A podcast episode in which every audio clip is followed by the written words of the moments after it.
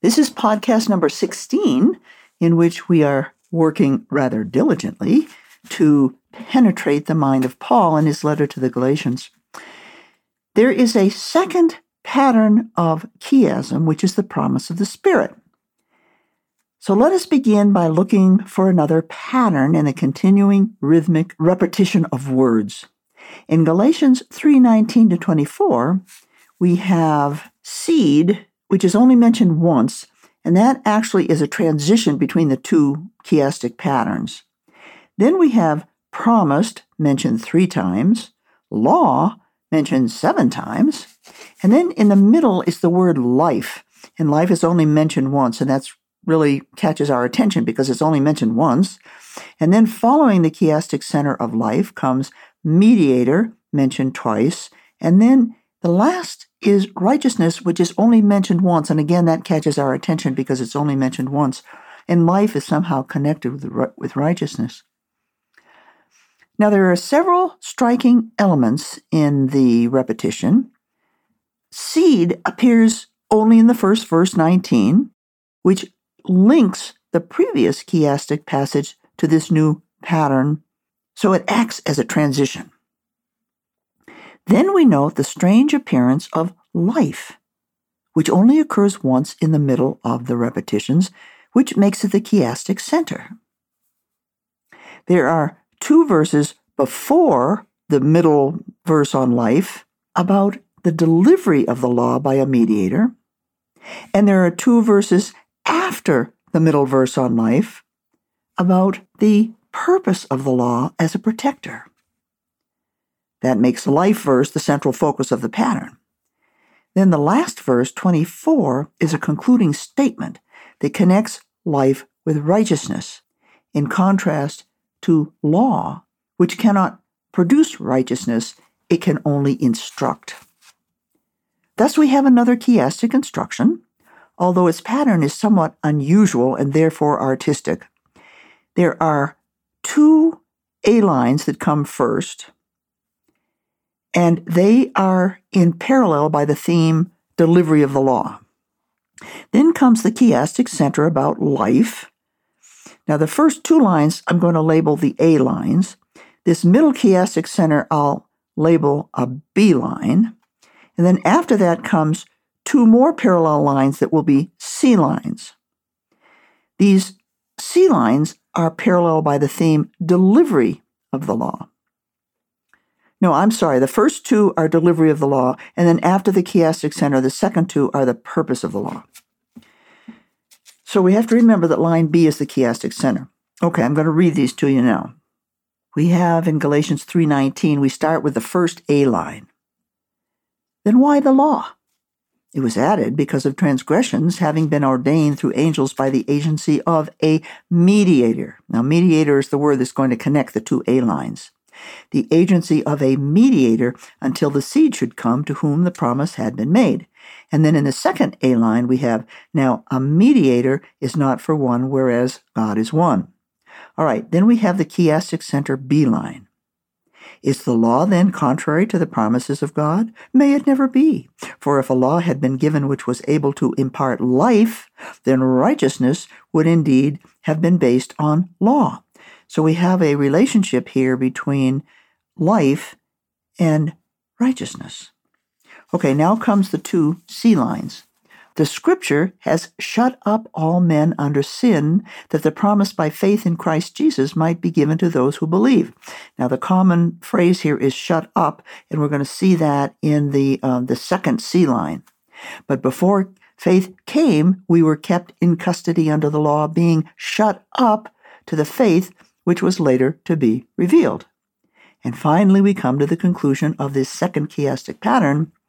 Therefore, the law has become our tutor to Christ that we may be made righteous by faith. That's in um, Galatians 3:24. So the law is instruction. But uh, we're going to see something different now than just plain instruction. We will turn again to the connecting word seed that appears only in the first verse 19. Seed stands for the birth of something new. So the coming of Yeshua represents the beginning of something new that God has created.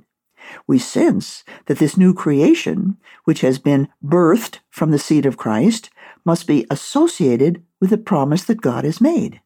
But our first reaction is likely startled confusion. Paul has been talking about God's promise to Abraham that God will somehow bless the Gentiles through Abraham. And Paul has concluded from Scripture that in Christ Jesus the blessing of Abraham might come to the Gentiles. But now, Paul talks about the seed singular to whom the promise has been made. There seems to be a second promise. Suddenly, we remember Paul's second conclusion from Scripture, so that we might receive the promise of the Spirit through faith.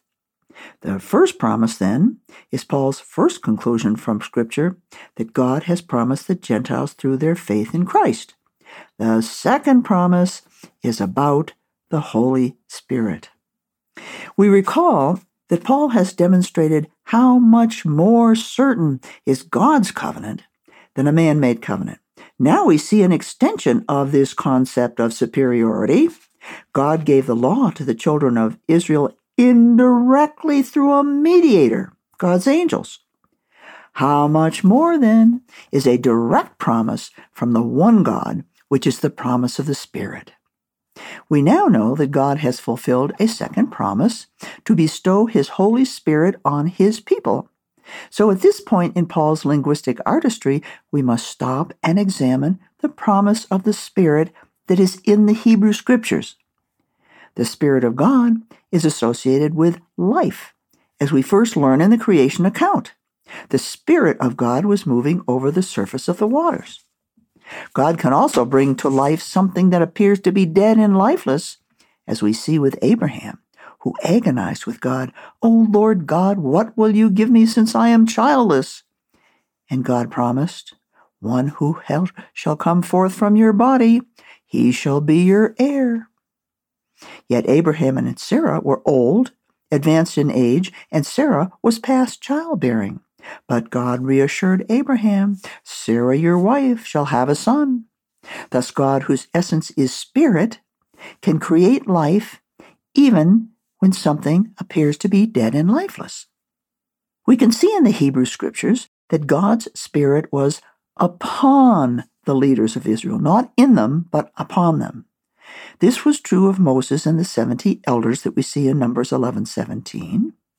The Spirit was also upon Joshua and David and the judges of Israel. Moses yearned for God to place his Spirit also upon all the children of Israel. In Numbers 11:29 we read, "My desire is that all the Lord's people would be prophets, that the Lord would put his spirit on them." We are then blessed to learn from a prophecy in the Torah that God will honor Moses' request. The Lord your God will circumcise your heart and the heart of your descendants to love the Lord your God with all your heart and with all your soul, in order that you may live, and you shall again obey the Lord and observe all his commandments which I command you today. That's Deuteronomy chapter 30, verses 6 and 8. Life, then, which God imparts through his living spirit, will come about when God circumcises the hearts of his people. The result will be obedience to the law, which produces a condition of righteousness. This is God's promise of the Spirit. The prophet Joel then comments by expansion and elaboration on God's promise of the Spirit and he connects the indwelling spirit in one's heart with the visible sign of speaking words of prophecy. Listen to Joel. And it will come about after this that I will pour out my spirit on all mankind, and your sons and daughters will prophesy. That's in Joel chapter 2, verse 28. Peter cites these words of Joel on the day of Pentecost to signify the fulfillment of God's promise of the Spirit. In fact, Yeshua identifies this promise of the Spirit with his own life and ministry. In Luke 4:18, citing Isaiah 61 verse 1, Yeshua claims, "The Spirit of the Lord is upon me because he anointed me. Thus, Paul has used the startling chiastic insertion of seed as singular seed in order to associate the fulfillment of the promise of the Spirit with Yeshua the Messiah, as Scripture has prophesied. Yeshua is metaphorically the singular seed, yet the promise of the Spirit is also to the descendants' seed, plural. Paul will turn to that aspect of the promise to the descendants in his discussion of the sons of God. And this is where I'm going to end this podcast. And in the next podcast, it is really exciting because we're going to see where Paul talks about this incredible concept of being sons of God. So I will see you, or be with you anyway, in the next podcast.